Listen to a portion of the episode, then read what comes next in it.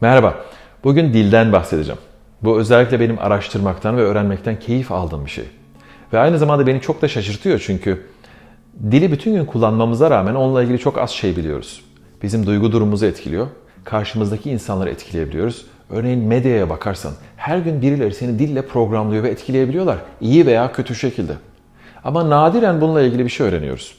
Dil bilgisinden bahsetmiyorum. Dili kendi zihnin ve diğer insanların zihni için kullanma tarzından bahsediyorum. Bence bu iç sesimiz ve dışarıya yansıttığımız dil, onun kullanımı ve kalitesi bu çok önemli bir şey ve öğrendiğinde hayatında büyük bir etki yaratacak güçlerden bir tanesi. Dil bizim için iki şekle ayrılıyor bence. Birincisi içeride kullandığımız dil, orada ses yok. Kendi zihnimizde çeşitli kalıplar var ve onları çevirebiliyoruz. Bazı kelimeleri dışarıdan süzüyoruz ve sadece onları alıyoruz. Ve bir de dışarı yansıttığımız dil var. Örneğin konuşma tarzın senin entelektüel seviyen, kişiliğinle ve düşünme tarzınla ilgili, hatta duygusal durumunla ilgili birçok şeyi verebiliyor. Örneğin onu vurgulaman veya o dille birlikte yaptığın çıkışlar, senin kimliğinle ilgili azıcık da olsa bize bazı öngörülerde bulunma fırsatı veriyor. Bugün dilden bahsederken onu nasıl değiştirebileceğini bahsedeceğim. Ve ikinci bölümde de her gün yaptığın, farkında olmadan kendini kısıtlamana sebep olan bazı kalıpları anlatacağım. Bunlar buradan uçup gidiyorlar çünkü bilmiyoruz basitçe. Dille ilgili yaptığımız 3 temel şey var. Aslında bir sürü şey var ama bunları şimdilik 3 tane olarak sınıflandıralım. Bunlardan bir tanesi, biz dille duygu oluşturabiliyoruz. Düşünceler yeterli tekrara ulaştığında, görüntüler oluşturduğunda içinde çeşitli duygular oluşturabiliyor. Örneğin en güzel hissettiğin ana dön dediğinde zihninde veya en büyük hayal kırıklığı yaşadığın ana dön. Dili kullanarak zihne bir telkin veriyoruz, bir görüntü oluşturuyor. Görüntü bir süre sonra yoğunlaştığında duyguya dönüşüyor. Ve bu kadar güçlü bir şeyi öğrenmememiz bence bayağı şaşırtıcı. Çünkü birisine döndüğünde seni seviyorum dediğinde 2 kelime kalp atışlarını değiştirebiliyor. Fizyolojik bir değişim. Senden nefret ediyorum da bir o kadar güçlü. Hamileyim veya sınavı kazandım, istediğin yere 1 puanla kaçırdın. Bunların hepsi bize dille ilgili çeşitli duygular getiriyor. Bir başka şekli, biz kendi içimizde bunu kullanıyoruz ve içimizde bazı şeyleri tekrar ediyoruz. Bunu yaptığın yerlerden bir tanesi sinema. Sinemaya gidiyorsun. Orada birisi senin için hazır bir model oluşturmuş. Onu izliyorsun. Orada duydukların ve gördüklerin içine işliyor. Bir süre sonra çeşitli duygulara dönüşüyorlar. Ve o sinemadaki kişi gibi hareket ediyoruz içimizde. Onun kahramanlığı bizi alıp sürüklüyor ta ki film bitene kadar. Çünkü o kadar iyi hissetmeyi öğretirlerse o kadar para vermeyeceksin bir daha sinemaya. İkinci şey, dille yaptığımız şey, modeller oluşturmak. Gerçeklik fazlasıyla karmaşık ve çok fazla detay var. Nörobilim araştırmalarına göre her gün ortalama 60.000 tane düşünce geçiyor aklımızdan. Düşün, bu sadece bizim içimizde ve çevreden gelen sinyallerle oluşan şey. Bütün gerçekliği anlamaya çalıştığımızda iş büyük bir kabusa dönüşebilir. Biz ne yapıyoruz? Biz onu alıyoruz, bize göre doğru olanı süzüyoruz kendi algımıza göre. Daha sonra onu doğru kabul edip, gerçek kabul edip oradan harekete geçiyoruz. Bu da zaten büyük bir problem yaratıyor sevgili dostum. Bundan birazdan bahsedeceğim. Bu zihinsel modeller bizi bazen sıkıştırıyor, bazen özgürleştiriyorlar. Örneğin sen bir müzik dinlediğinde aslında bir model dinliyorsun. O model seni alıyor, eğer hüzünlü bir müzikse seni belki yaratıcılığa veya bulunduğun duygu durumundan daha hüzünlü bir duygu durumuna geçiriyor.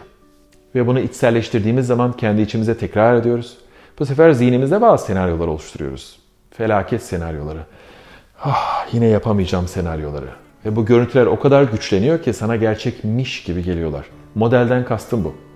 Modeller gerçeğe çok benziyor ama gerçeğin yerini almıyorlar. İçeridekiyle dışarıdakini karıştırdığımız zaman başımız belada. Bu tıpkı basınçla ilgili modellere benziyor. Wright kardeşler uçağı icat ederken önce küçük modeller yaptılar ve aerodinamiğin çeşitli kanunlarını uyguladılar. Baktılar ki gayet güzel uçuyor. Ama büyük modellerde gerçeklikte bu olmuyor. O zaman model sadece bir öngörüde bulunmak için faydalıydı onlara. Büyük modellerde farklı denklemler işin içine girdi. Yaptığımız üçüncü farklı bir şey, zihnimizi programlamak. Her ne zaman konuşmaya başlıyorsun, düşüncelerin aynı zamanda sana bir telkin olarak geri dönüyor. Kendi kendine telkin veriyorsun. Ben yeterince iyi değilim, ben kilo veremem, ben başaramam, ben yapamıyorum, ben şöyleyim. Bugün pazartesilerden nefret ederim. Her pazartesi çok kötü hissediyorum. Yine olmuyor, yine yapamıyorum. Bütün bunlar senin ben dediğin yapı üzerinde tıpkı bir heykeltıraşın bir kayayı oyması, yontması gibi çeşitli keskinlikler, çeşitli yuvarlamalar oluşturuyor. Yani sen kendini sürekli dilinle şekillendiriyorsun. Sadece kendini değil, varsa çocuklarını, çevrendeki insanları, aynı şekilde onlar da seni. Yani aynı zamanda biz garip tek başına birbirini programlayan organizmalarız. Ama bu felaketle dolduğunda iş korkunç bir yere gidiyor. Çünkü içeride kaygıyı çeviriyorsun ve deneyimlerin diğer kısmını kesip atıyorsun. Şimdi üç şeye baktık. İki tane şeyden bahsedeceğim. Bu dille ilgili şeyler aslında gün içinde seni sık sık yaptığın, fark etmediğin şeyler. Çünkü dediğim gibi bilmiyoruz, kimse öğretmedi. Bence ilkokulda bu tür şeyler öğretilse birçoğumuz çok daha zeki ve psikolojik olarak rahat insanlar olacağız. Bunlardan birisine genelleme deniyor, diğerine silme deniyor. Bunlar birer NLP tekniği olarak anılsa da aslında NLP değil kaynakları. 1931 yılında Alfred Korzybski isimli Amerikalı, Polonya kökenli bir Amerikalı matematikçi bunları yaratmış. Bu adamın savına göre insan davranışları matematiksel terimlerle açıklanabilir ve geleceğin psikologları matematiksel olarak çalışacaklar. Bununla ilgili ayrı bir video çekeceğim.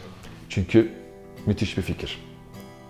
Ve bu adama göre bizim cümleleri kullanma biçimimiz, kelimeleri anlamlandırmamız, onların dizilimini değiştirmemiz kendi üzerimizde büyük bir değişiklik yapıyor.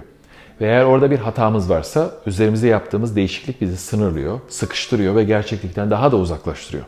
Zihnimizde yaptığımız şeyleri gerçekle karıştırıyoruz yani. Genellemelere bakalım. Sen her genelleme yaptığında aslında tekrar eden bir şeyi aynılaştırıyorsun.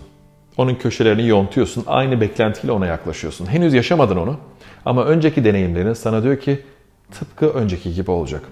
Bu gittiğim restoranın et yemekleri harikadır.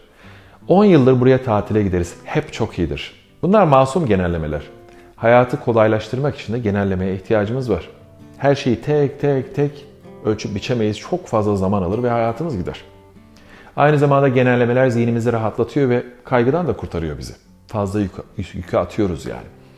Ama genellemeler özellikle çatışmaların içinde iletişimi tıkayan şeyler. Mesela kendinle veya aile içinde yakın arkadaşlarla bir çatışma başladığında genellemeyi hemen kullanıyoruz. Sen hep böyle davranıyorsun. Sen zaten her zaman böylesin. Yani öyle olması seni haklı bir pozisyona geçiriyor ama konuşacak bir şey kalmıyor. Çünkü bu durumla aslında son yaşadığınız durum birbirinden farklı. Ne kadar benzeseler de hala aynı değiller. Ve o 2 yıl önce yaptığı şey bugünküne benzese de durum, olay ve siz farklı insanlarsınız. Bu yüzden eşler genellemeye başvurduğu zaman tıkanıyorlar. Sen her zaman böyle geç geliyorsun ve işte ilişkimiz yürümüyor. Sen hep bunu söylediğinde ben sinirlenmeye başlıyorum. Karşı tarafı değiştirmeye çalışıyoruz. Mark Twain'in güzel bir sözü var, diyor ki ne zaman bir genelleme duysam bil ki orada bir hata var. Hiçbir genelleme doğru değil, bu da dahil. Genelleme duyduğunda özellikle kendinle ilgili onu hemen değiştir ve genellemeyi kaldır. İşte ben başarısız biriyim, hep böyle oluyor. Sınavlara geçemiyorum, matematikte zaten berbatım. Bunlar bizim varsayımlarımız ve genellemelerimiz. Evet, belki son deneyimlerin çok iyi değildi. Belki gerçekten olduğun olsa iyi değildin. Ama o zaman bunu geleceğe genellemenin bir anlamı da yok. İşlevi kalmıyor. İkinci bir şey de silme. Silme demek sen bir deneyimi yaşıyorsun. Onun sadece küçük bir parçasını alıyorsun. Ona göre gerçekliği yorumluyorsun ve o deneyimi etiketliyorsun. Diyelim ki sen sinemaya gittin ve bir film seyrettin, 3 saatlik bir film. Ve filmden çıktın, arkadaşın telefon açtı, dedi ki film nasıldı? Film harikaydı. Şimdi bu harika koskoca 3 saatlik bir filmi küçücük bir deneyime dönüştürdü ve kalan bütün kısımlarını attı. Ayrıca bu kime göre harika? Sana göre mi? Macera filmi sevdiğin için mi? Filmin başı mı harikaydı? Oyunculuk mu çok iyiydi acaba? Görsel efektlerde mi? Hiçbir fikrimiz yok. Sen ne zaman bir şeyi silersen o deneyimi küçültüyorsun ve ona analiz etme becerin de gidiyor. İşin kötüsü biz bunu kendi kendimize yaptığımızda deneyimlerle ilgili daha kötü hissediyoruz. Mesela diyelim ki sen bir şey yaşıyorsun ve diyorsun ki ben berbat birisiyim, bu kaç oldu? Berbat birisi değilsin, sadece kendini öyle etiketliyorsun çünkü o deneyimden çıkarımın bu.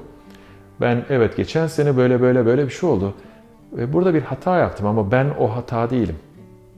Çünkü o zamandan uzun bir zaman geçti ve ben farklı şeyler de yapıyorum. Kendimi onunla ilişkilendirmeme gerek yok. Her silme yaptığında kendinle ilgili yaşadığın deneyimden çok küçücük bir parça alıyorsun. Bunu kendine yapma. Neyi siliyorsun? Onu detaylandır lütfen. Bu harikaydı. Harika olan neydi? Berbattı. Berbat olan neydi? Neden berbattı? Nasıl berbattı?